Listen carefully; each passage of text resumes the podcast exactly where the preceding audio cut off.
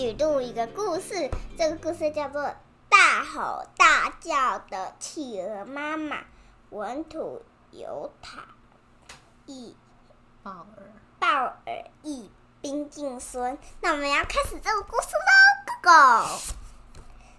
今天早上妈妈对我好生气，气到对我大吼大叫，把我吓得全身都闪掉了。我的头飞向外太空，我的身体飞到大海中，我的翅膀淹没在丛林里，我的嘴巴降落在山顶上，就我的屁股淹没在大城市里。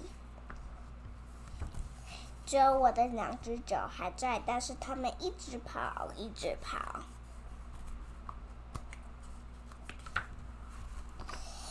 我想要找回身体，但是眼睛在外太空。我想要喊救命，但是嘴巴在山顶上。我想要飞走，但是翅膀在丛林里。当我走很